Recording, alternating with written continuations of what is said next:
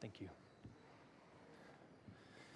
Good morning. It's, it's really good to be with you. I've anticipated this day for quite some time, well, at least a few months. So it's finally good to see you. Well, I can see some of you, but I can't see all of you. Uh, it's good to be with you this morning. I bring you greetings from Redeemer Church in Bellevue, Washington. I've gotten several texts and calls from them this morning uh, praying with me and letting me know that they're praying for us this morning. So you're being prayed for this morning, as well as uh, they're praying for me, mostly that I don't really mess the sermon up. um, very thankful. Bridget and I had been praying, and other people had been praying that one of the things we asked prayer for is if, if this was the church that God had for me to pastor, that He would knit our hearts with the people of this church. And um, the first people we stayed with. That, that, just really happened. The Crows. Thank you, Crows, for hosting us this, uh, this weekend. And then the dinner with the elders and their wives, uh, the same thing happened. Just, Bridget and I were just, thank you, Lord, for uh, the kindness that you've shown us and knitting our hearts with these people. Uh, and then the, the time I've had with the, uh, the sort of leaders of the church, the deacons, and uh, we met for lunch. Thank you, uh, Joy and Patrick, for. I hope I got your name right. I think I did. Uh, for hosting yesterday, it was a blast. It was fun just talking about sort of vision and all the things that you know we, we think Jesus wants for this church, for His church. Uh, that was a blast. Had a blast with the college students last night. Thank you, Caleb and family, for hosting. It was that, that was fun. We got to talk a, a lot of stuff. We talked about our favorite books and, and, and college ministry and all of that. It was, it, was, it was so fun.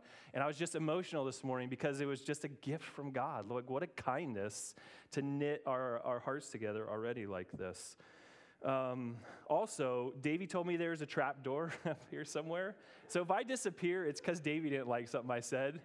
I told him like if I don't like a question, I might use it later on after after the sermon. But can we just pray one more time? Lord God, you and you alone know what we need. And you alone have provided for what we need in your Son, Jesus Christ. But in the gospel, we're both confronted with our biggest need and we're also satisfied most deeply. So thank you for Jesus.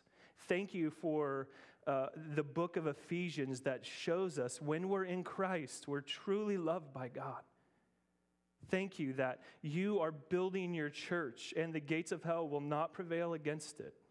Thank you, oh God, that you, you are on a mission to bring Gentiles and Jews, all peoples from every nations, into one family, to bring you praise and glory and to display your manifold wisdom. Father, we know you do that in ordinary ways, like the simple preaching of your word, like the prayers of your saints, like the singing God, we have been a display of what you're doing. There's, there's no other explanation of this except grace and mercy has brought us together in Jesus Christ. God, we thank you for, God, not only the history of Christianity that we have been a part of, people from generation after generation have been put in Christ, and we're brothers and sisters with them. We also thank you for the history of this particular church. God, we thank you for the men that you've used and the women that you've used in this church to build it up into, into more maturity. And we pray that we continue to grow. God, we thank you for Josh Howarth and Liz, and we pray that you would bless them. Even as they preach this, as he preaches this morning, that you would give him wisdom and clarity and, and, and confidence in the gospel, and that your church in Gresham would be built up. We thank you for Stephen Brucker, and we pray that you would use him mightily in Puyallup. Would your word go forth from, from his clear mouth and, and build up your church there so that we might rejoice in other people coming to know you? And Lord Jesus, as you answer all of these prayers, please do not pass over us. Meet with us this morning, we ask you, by your Spirit, would ingrain your word on our hearts and that would be changed and mature in Jesus Christ. And we'd go forth very confident in the gospel that you have won us with. In Jesus' name, amen. So I have questions for you Have you ever asked the big questions of life? Or do you remember when you did? When did you ask the, you know, the questions of why am I here? Where am I going? What's the purpose of life? Or is there any purpose of life? Is there any God? Is there any higher being?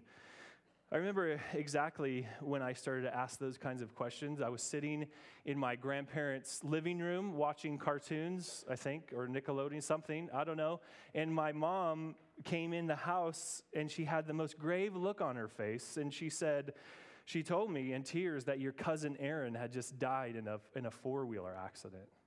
And I was eight or nine, ten, somewhere in there. And I, I just remember looking back on it, I remember that was kind of the time where I started to just question like why is there suffering in the world like these bigger questions why what is going on anyway and i started to ask these questions but i came i became a, a, person who was a professional at just like pushing those questions out right? They're too deep they're too hard uh, especially for an eight nine year old and so uh, push them out with sports and and entertainment and but the lord brought me around. He didn't let me stay ignorant forever. I had to ask those questions again when i got older.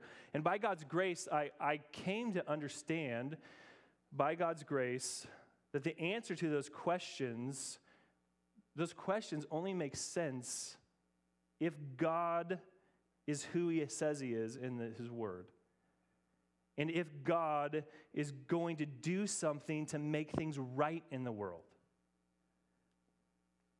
that's a major theme in the Bible. Uh, uh, it's a major theme tracing throughout the Bible. In fact, you can, you can give the story of the Bible in four words, and, and the last word is, is referring to this theme it's consummation. Um, God created all things creation, fall, redemption, consummation. God's recreating everything. Well, in the book of Ephesians, it's also a major theme. God is making all things new. But there's a particular person he's making all things new through, and his name is Jesus Christ. So in the book of Ephesians, you see Paul in this letter tells us that in Christ, we have redemption through his blood. We have redemption, but it's only in Christ, the forgiveness of our trespasses. And, and beyond that, in Christ, we have a new people. We have a new family. We are, we are made God's people with a whole bunch of other people who are in Christ. We're being united together in a place called the church.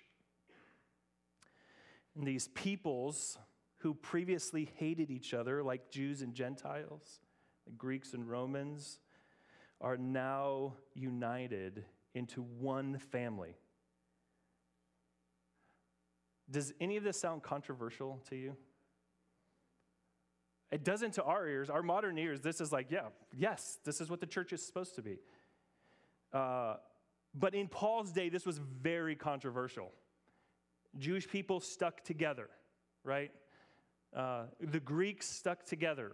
You, you stick with your people, nationalism, racism, all of that was going on then too. And Paul is saying, no, no, no, no. In Christ, all of that is just, it's just leveled out and you're, you're brought into a new family. Jesus is your older brother and God is your father. And the Spirit is sealing this redemption, this inheritance right now. And one of the evidences that he's doing this is that the church, people who are different, come together. So those big questions are good questions but they're based on an antecedent question to them, right? They're, they're, this is a question that comes before the I questions, right? How did I get here? Where am I going? Do I have any purpose in this world? Is based on some a question that comes before that. And that question is, what is God's eternal purpose for his people? We're presuming that God has a people, we're presuming that he has a purpose. And, and the answer to that question in Ephesians 1 through 3 is Paul says, yes, he does have a people and he has a purpose for them.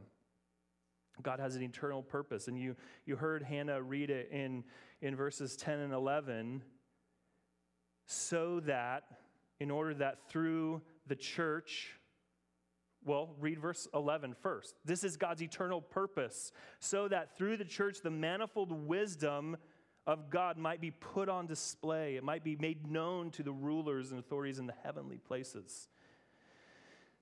This is God's purpose. And the revelation of that mystery that, that Jew and Gentile will now become one family, the revelation of that mystery is being revealed in the church.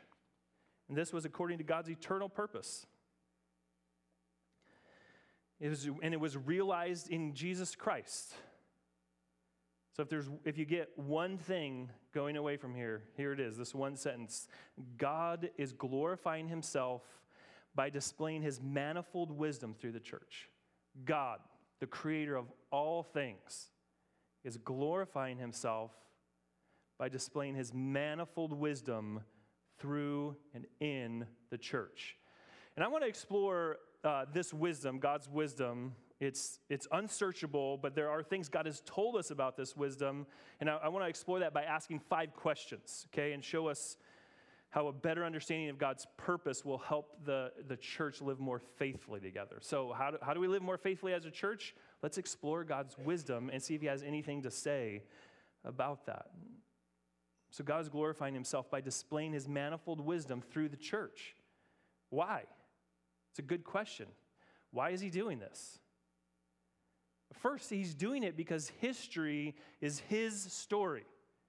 I, I know that's cheesy, but it's, a, it is, it's true. Like history is his story. It's the story of what he has been doing on the earth. It's all moving. Paul tells us in Ephesians, it's all moving towards unification in Christ. You want to know, you want to make sense of your own personal history?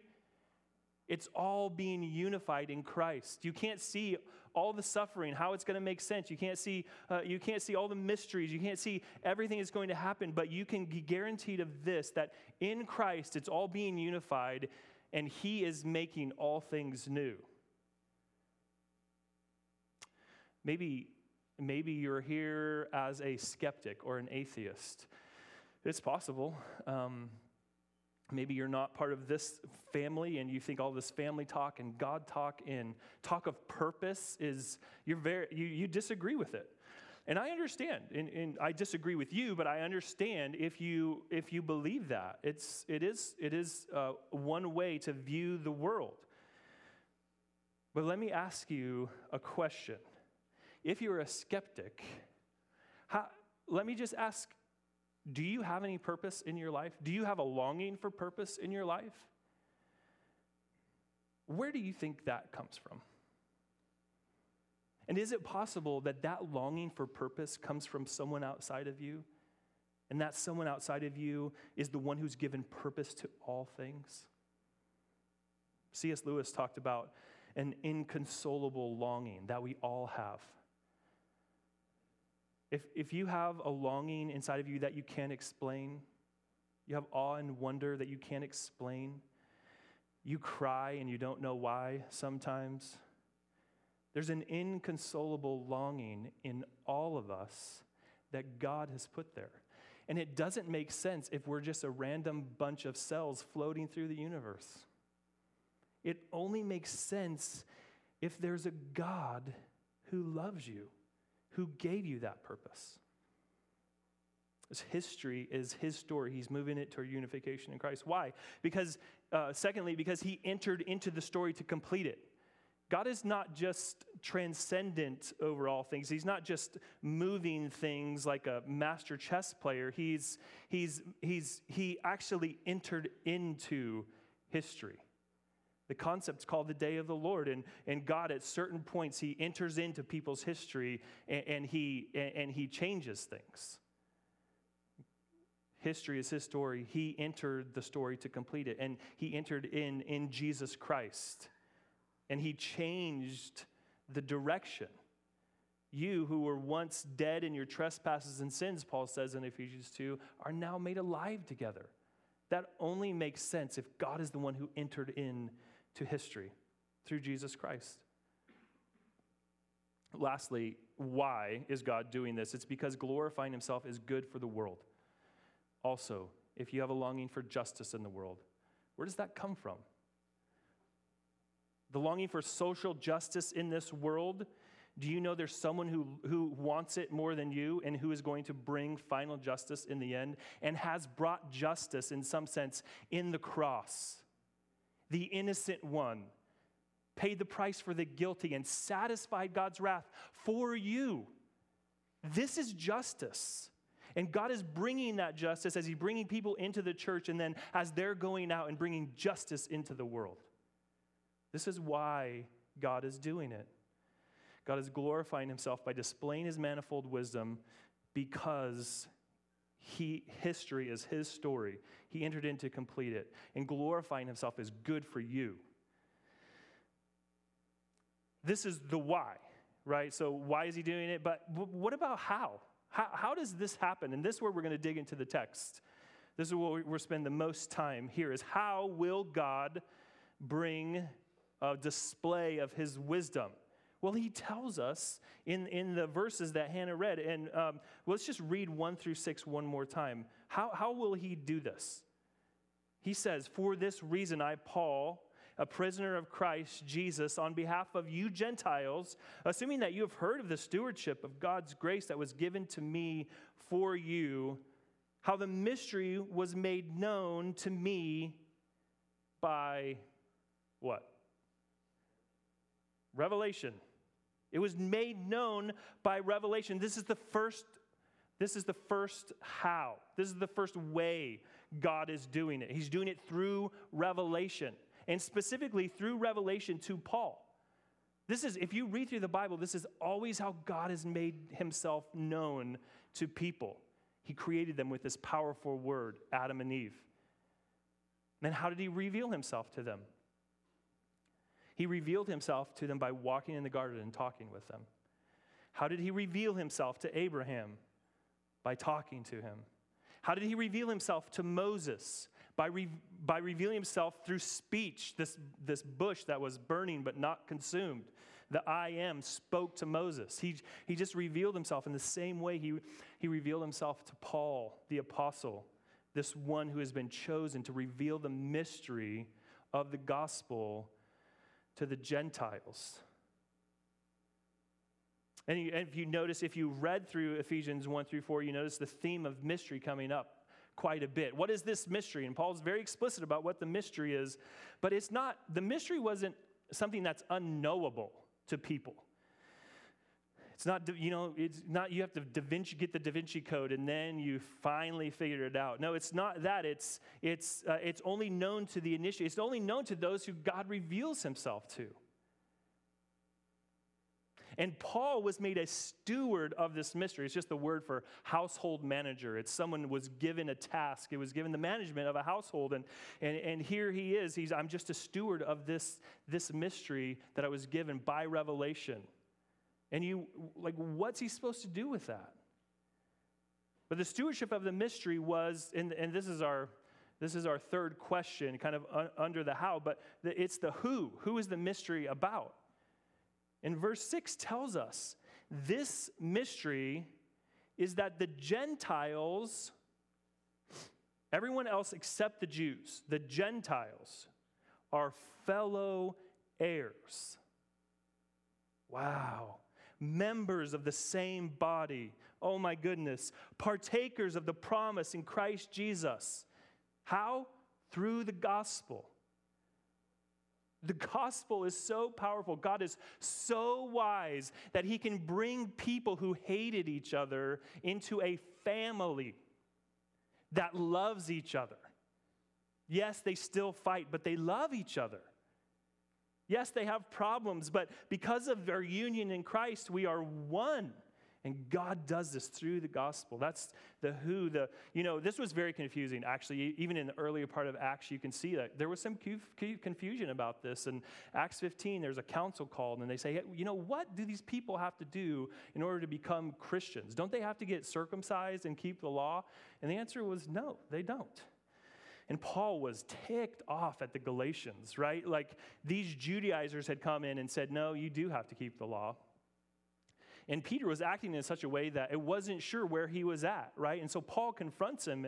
And, and, and, and the thing was, is these Judaizers said, Jesus has done a work, but you must be circumcised and obey. And then Paul says, absolutely not. That the only thing that anyone must do to enter the family has been done by Jesus Christ. If you want to be a part of the family, you don't have to do anything. Jesus has done it for you. Paul even tells us that he's the, he's the kind of God that even gives the, the grace and the faith to you to believe. Jesus has done it for you, and, and this is who the mystery was about. So it was revealed by revelation about the Gentiles, but it was also, the display of this mystery was also given through preaching. That's why you can't quite call this a pulpit, but this is a pulpit.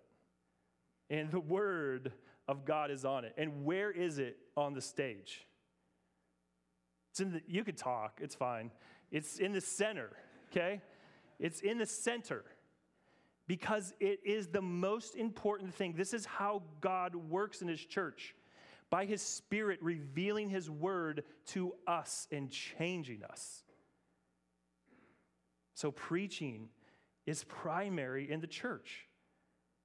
You can see, you just look in verses 7 through 11. Paul tells us this that of this gospel, the one that unites a family of people who are different, this gospel, he was made a minister according to the gift of God's grace, which, has, which was given to me by the working of his power. And if you go back, every time he uses the power, he's talking about the same power that raised Jesus from the dead.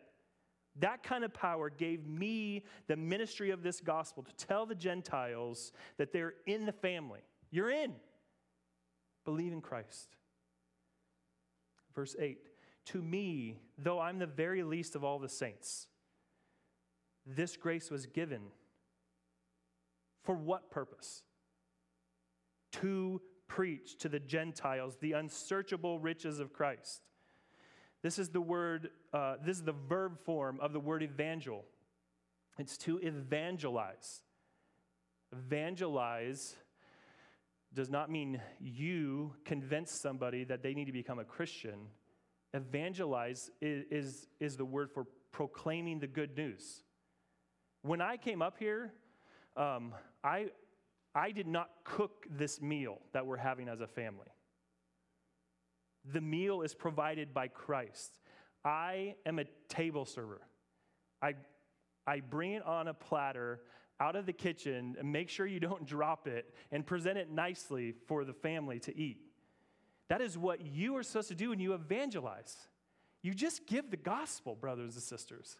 You just proclaim the good news and let the Spirit do the work. That's what Paul is saying. That's what, that's what we're supposed to be all about. That's what the church is supposed to be all about preaching the gospel. How do we do that? We do that through opening our mouths and talking about the unsearchable riches of Christ. God is displaying his wisdom in the church through revelation and preaching. And the content of that preaching is the unsearchable riches of Christ Jesus. The unfathomable riches of Christ are included in all of this, all of his truths and all of his blessings and all that he is and has. The unsearchable riches of Christ are what we preach. The content of our preaching is the gospel. As this is the display of God's wisdom, is when the church won by the gospel into the family, proclaims the gospel to others to bring them into the family. And what they proclaim is these unsearchable riches. Chapter 1, verses 3 through 14 are the unsearchable riches.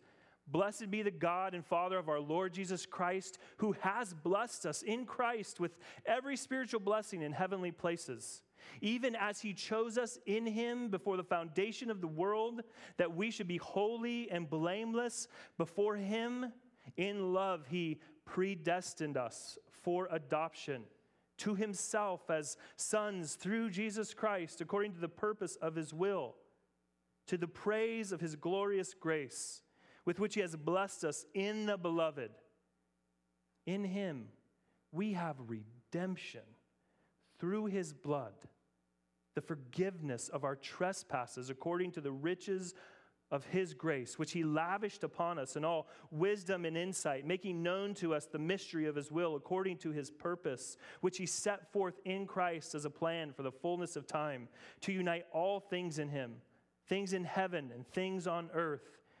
In him we have obtained an inheritance, having been predestined according to the purpose of him who works all things according to the counsel of his will so that we who were the first to hope in Christ might be to the praise of his glory.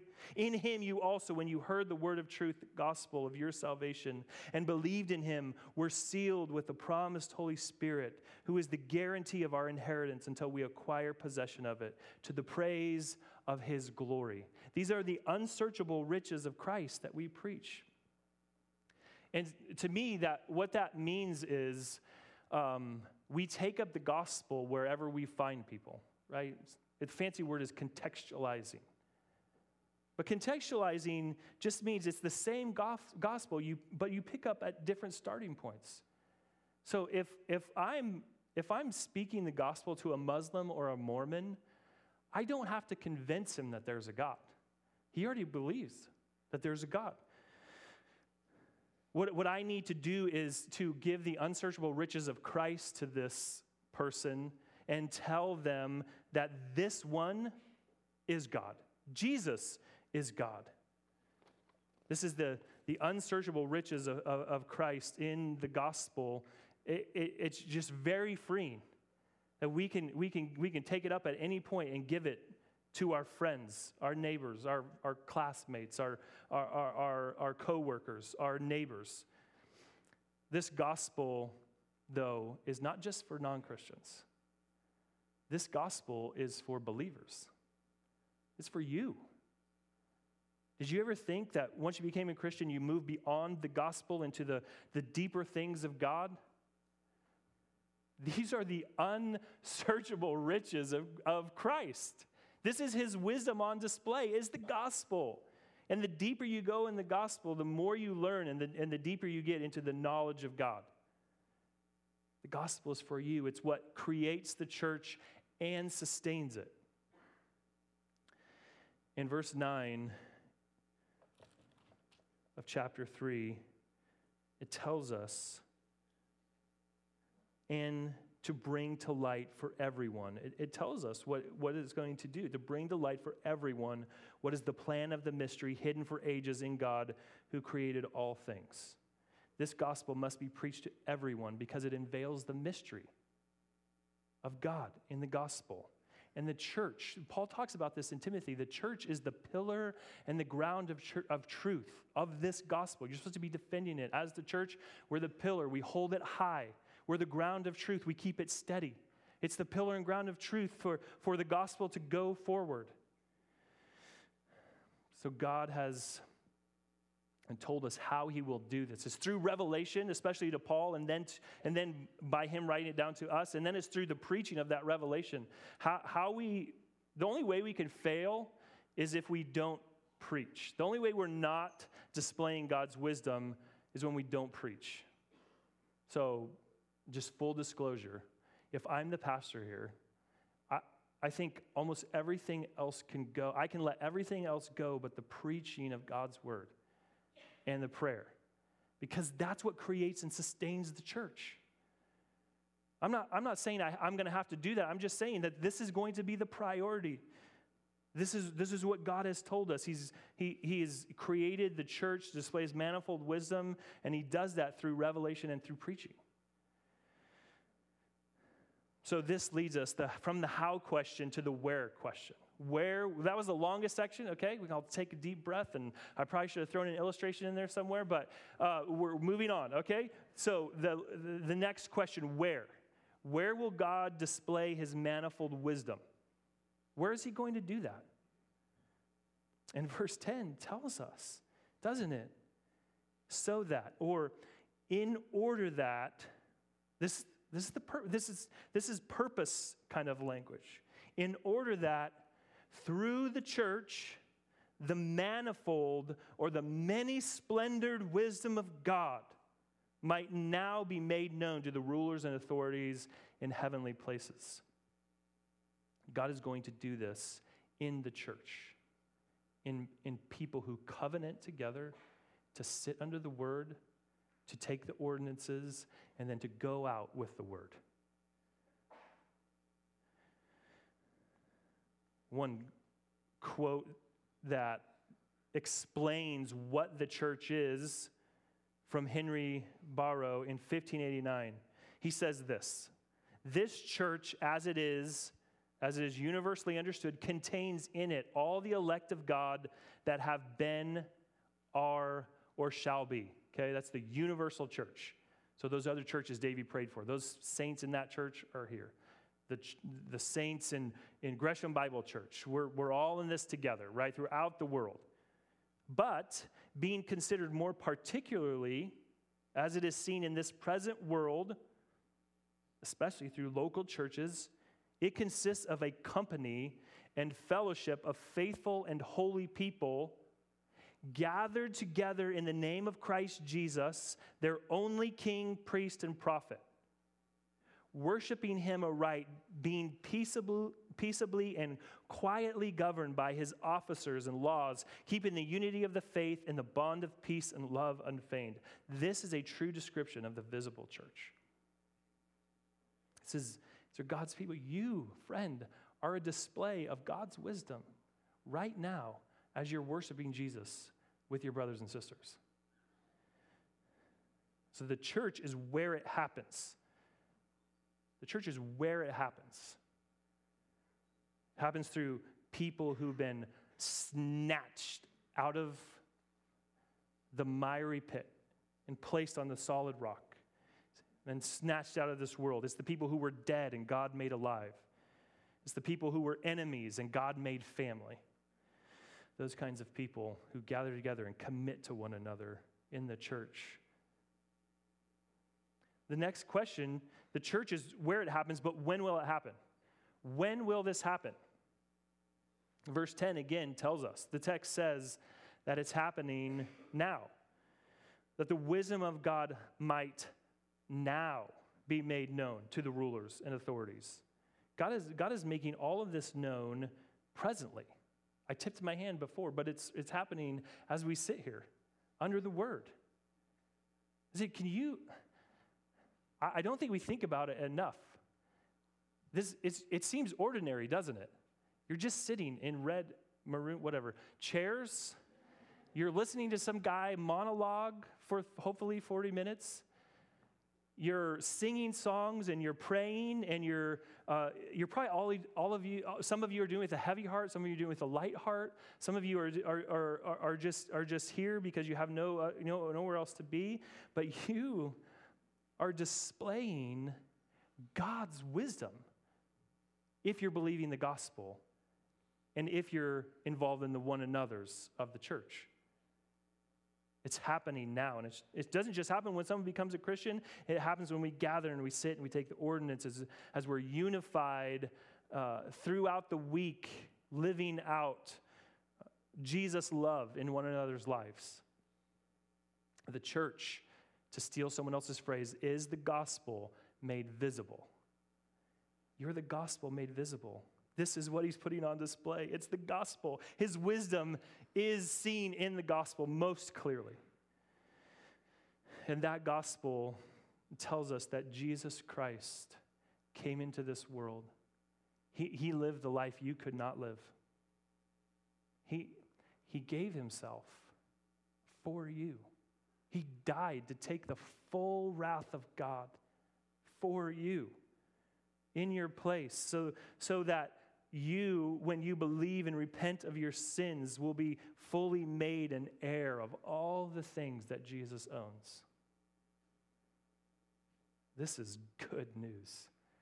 Friends, sitting next to you are co heirs with everything Jesus has.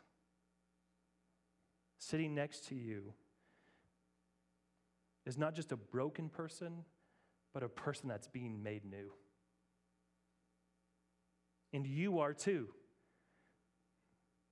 Only He could do this. Only God could do this through Jesus Christ, the perfect one. The gospel is the only believable plausibility structure, it's the only one. The last question It's a question of application. How? Again, how should this reality work out in the life of the church? How should the display of God's wisdom be seen in our lives together? Well, well, Paul works this out in the rest of the book, right? In the rest of the book, Paul tells us how does this happen, right? The ground of it all is the gospel of Jesus Christ and how it happens. How do we live out the gospel in Jesus Christ? Well, we do that together. In chapters four through six, six give us some, some striking things that, that just stick out to us. What should we commit ourselves to as a church? What should we be committed to? I already told you the proclamation of the gospel through the preached word. We have to be committed to that because it's our only hope. It's what creates us and sustains us. It's our only hope. It's the, uh, it's like the, it's, it's like the family meal, right? And maybe lots of us don't do that, but I, th- I think there's a resurgence of it coming back. Like dinner time is precious. For me, it's chaotic because I'm just like, you, got to sit here and eat your green beans, and you, yeah, you can go to the bathroom, and yes, I'll get you a drink of water, but it is building something. The family meal is supposed to be a staple, like the preached word. It, it's where the family grows, it's where it gathers together. It's, it's sort of what sustains us as a family. We get to know each other. That's kind of what the preached word is doing for us. It's, it's the one thing we have to continue to do. We also have to we have to pray. This is something that we must commit ourselves to. And, and not just pastors praying up here, but praying together. Not just individually, but corporately. How do we do that? And Paul says, at, you know, this, all of this leads to that eternal purpose was realized in Jesus Christ, in whom we have boldness and access you have boldness and access with confidence through faith in Him. And He's telling you just to pray.